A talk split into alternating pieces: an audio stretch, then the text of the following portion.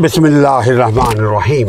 میرا کراچی کیسا تھا، میرا کراچی کیسا ہے، اس عنوان پر آج ہم پانچواں قسط about Karachi, history of Karachi پیش کر رہے ہیں، جس میں زیادہ تر ہم بلدیہ کے متعلق گفتگو کر رہے ہیں، چونکہ بلدیے کا کام یہ ہوتا ہے، بلدیہ کا مطلب لوکل گورنمنٹ، اس کا کام یہ ہوتا ہے کہ شہر کے تمام معاملات کو بلدیہ والے وہ ڈیل اور ہینڈل کرتے ہیں۔ لوگوں کو بنیادی سہولتیں پرووائڈ کیا جاتا ہے تھرو بلدیہ، تھرو لوکل گورنمنٹ، لوگوں کو لوگوں کو صاف پانی پرووائڈ کیا جاتا ہے تھرو لوکل گورنمنٹ۔ جہاں لوگ رہتے ہیں وہاں امن و عامہ کو مینٹین بھی لوکل گورنمنٹ کرتی ہے۔ اگر آپ توجہ سے پورے دنیا میں تبدیل ہونے والی صورتحال کا مطالعہ کریں تو پتہ لگے گا اس میں more than fifty percent local government اپنا قول و کردار ادا کرتی ہے۔ ہم چونکہ کراچی کی بات کر رہے ہیں، جہاں کی بات کر رہے ہیں، ہم وہی کے محل وقوع اور وہی کے حالات و اعتبار، وہی کے لوگ، وہی کے موسم کے متعلق گفتگو کریں گے، اور خصوصاً جو وہاں کے قوانین رائج تھے پہلے اور جو قوانین اب بن رہے ہیں، اس کے اوپر بھی ہماری گفتگو ہوگی۔ یہ گفتگو نمبر پانچ ہے۔ نمبر پانچ، nineteen forty five act, Pakistan بننے سے دو سال پہلے کی ابھی ہم بات کر رہے ہیں۔ پاکستان کے قیام کے بعد کراچی کو پاکستان کا دارالخلافہ قرار دے دیا گیا۔ کراچی بحر عرب کے کنارے آباد ہے۔ پا آب پاکستان کا کراچی شہر پاکستان کا سب سے بڑا شہر تھا، سب سے بڑا شہر ہے، اور یہ کراچی شہر جو ہے یہ پہلی بندرگاہ اور ایک عام صنعتی اور تجارتی مرکز کے طور پر یہ شہر سامنے آیا۔ ماضی میں کراچی کو ملکہ برطانیہ نے خوبصورت نام سے موسوم کیا تھا، کیونکہ یہ شہر قدرتی بندرگاہ، نفاست، صفائی ستھرائی، خوبصورت عمارتیں اور خوبصورت خوبصورت سڑکیں، کشاد کشادہ سڑکیں، شاہراہیں اور خوبصورت پارک، ہر محلے میں ایک پارک، ہر جگہ ایک پارک بنایا گیا تھا، اور یہی اس کی خوبصورتی ہے تھی۔ ایسی ہی شہر ملک خوبصورت ہوتا ہے۔ اس کی شاہراہیں یعنی اس کی روڈ، اس کی گلیاں بڑی چوڑی تھیں، اور کسی میں اتنی ہمت نہیں تھی کہ جتنا جگہ ان کو دیا گیا اس سے آگے بڑھ کر کے اس پر قبضہ کر لے۔ جیسے آج آپ دیکھ رہے ہیں کہ ہم اپنے گھر سے اگر اسی گز کا مکان ہے تو بیس گز، چالیس گز، اسی گز، سو گز ہم نے ایکسٹرا قبضہ کیا ہوا ہے، گلی کو تنگ کیا ہوا ہے۔ برطانیہ کے دور میں گلی بہت چوڑی ہوا کرتی تھی، اور کراچی کے جنوب میں کراچی کے جنوب اور کراچی کے جنوب مشرق میں ضلع ٹھٹھا ہے، ابھی بھی ہے۔ ٹھٹھا پہ بھی کوئی خاص توجہ نہیں دی گئی، سندھ گورنمنٹ نے انفارچونیٹلی توجہ نہیں دیا سندھ کے اوپر۔ مغرب میں ضلع یعنی ویسٹ میں ضلع لسبیلا، لسبیلا بلوچستان کا ایک حصہ ہے، اور شمال میں ضلع دادو ہے، اور جنوب میں بحر عرب یعنی کراچی کے مغرب میں حب ندی ہے، جہاں سے ہم آج میٹھا پانی لیتے ہیں، ہمیں سپلائی کیا جاتا ہے۔ کراچی کا شہری علاقہ قیام پاکستان کے وقت کل دو سو تینتیس اسکوائر کلومیٹر تک محدود تھا۔ آج تو کراچی لامحدود علاقے تک پھیل چکا ہے۔ آج کراچی کا رقبہ تینتیس ہزار یعنی تین ہزار تین سو پینسٹھ اسکوائر کلومیٹر سے زیادہ ہے۔ یہ بھی ایک اندازہ ہے جبکہ اس سے اس سے کہیں زیادہ اس کا رقبہ ہے، جس میں سے آٹھ ہزار ایک ہزار آٹھ سو کلو میٹر سے زائد شہری علاقہ شامل ہیں۔ قیام پاکستان کے وقت انیس سو سینتالیس کے وقت حکیم محمد احسن کراچی میونسپل کارپوریشن کے میئر کے عہدے پر فائز تھے۔ انہوں نے بحیثیت میئر یعنی محمد احسن صاحب حکیم محمد احسن صاحب نے بحیثیت میئر کراچی ایئرپورٹ پر بانی پاکستان قائد اعظم محمد علی جناح کا استقبال کیا۔ چونکہ وہ اس وقت میئر تھے اور جب قائد اعظم ہندوستان سے کراچی میں آئے، پاکستان اپنے ملک میں اپنے شہر میں آئے، تو ان کا استقبال کرنے والا یہی میئر تھا حکیم محمد احسن صاحب۔ یہاں یہ بات دلچسپی سے خالی نہیں ناظرین کہ انیس سو تریتالیس کے ایکٹ کے تحت میئر کے عہدے کی مدت ایک سال مقرر اس وقت کی گئی تھی۔ ایک سال صرف، جیسے آج پانچ سال کے لیے چار سال کے لیے ہوتا ہے، پہلے اونلی ون ایئرس کے لیے یہ مدت مقرر کی گئی تھی۔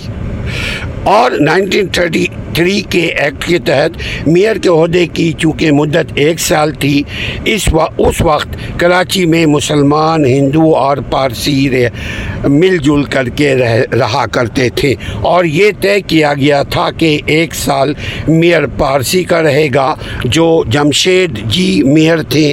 اگر آپ کو یاد ہو، اس سے پہلے ویڈیو میں ہم نے جمشید جی کو کے متعلق بھی بات کی ہے، اور جمشید جی دادو کے علاقے سے ایم پی اے کا الیکشن بھی کنٹیسٹ کیا تھا، اس میں وہ کامیاب ہوئے تھے۔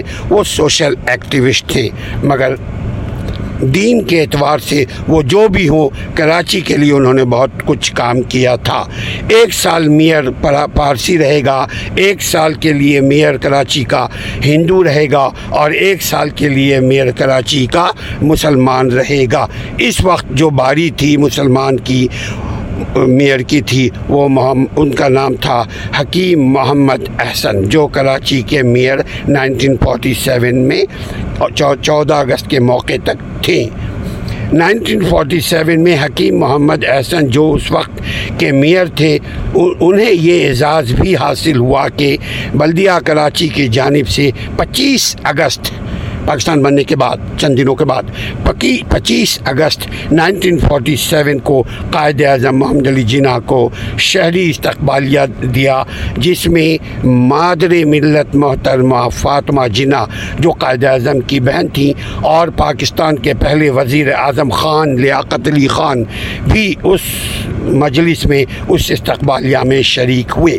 اس موقع پر انہوں نے یعنی حکیم صاحب نے بلدیہ کو درپیش خاص خاص مسائل بھی قائد اعظم کے روبرو پیش کی، قائد اعظم کے سامنے رکھا۔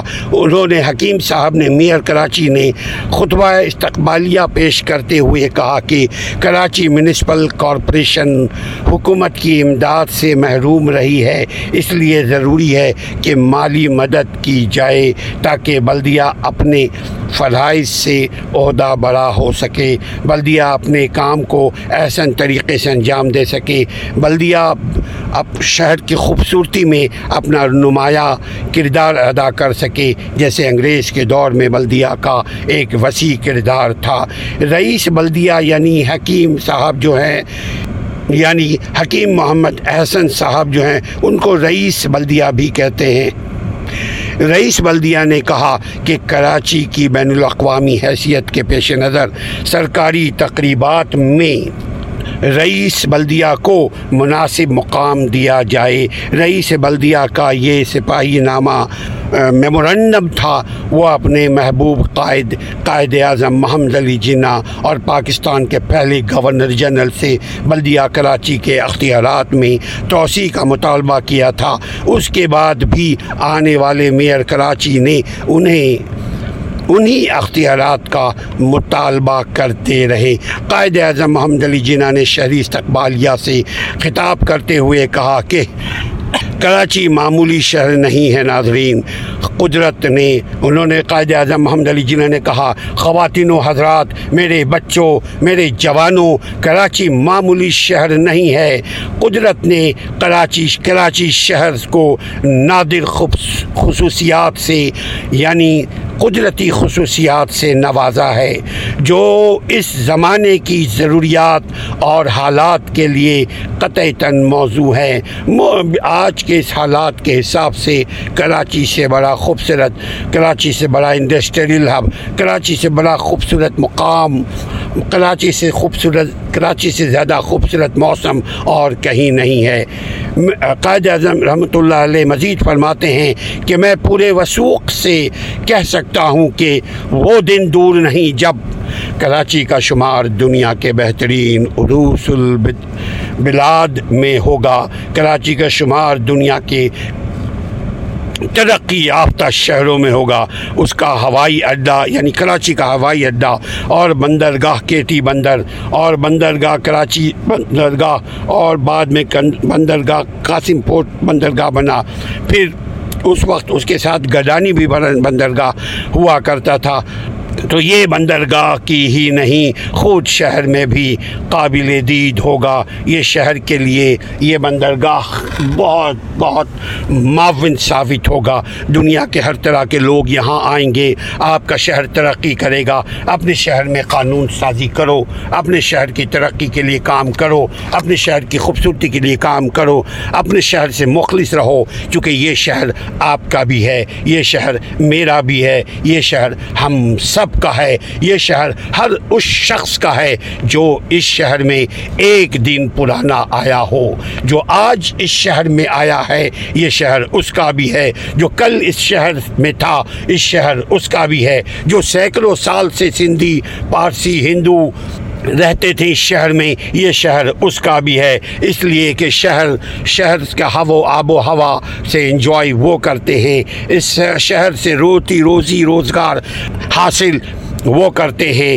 تو جو شخص جس شخص کو یہ شہر پال رہا ہے اس شخص پر لازم ہے وہ بھی اس شخص کو وہ بھی اس شہر کراچی کو اون کرے اور کراچی کو تسلیم کرے اور کراچی کی تعمیر اور ترقی میں اپنا قول اپنا کردار پیش کرے. کراچی ایک وسیع اور کشادہ شہر ہے نا خواتین و حضرات. یہاں کھلے میدان ہیں, بہت بڑی وسیع میدان ہے. یہ پہاڑی علاقہ بھی ہے, یہ سمندری علاقہ بھی ہے, یہ چھاؤنی کا علاقہ بھی ہے, یہ ڈیفنس پوائنٹ آف ویو سے بھی بہت خوبصورت ہے.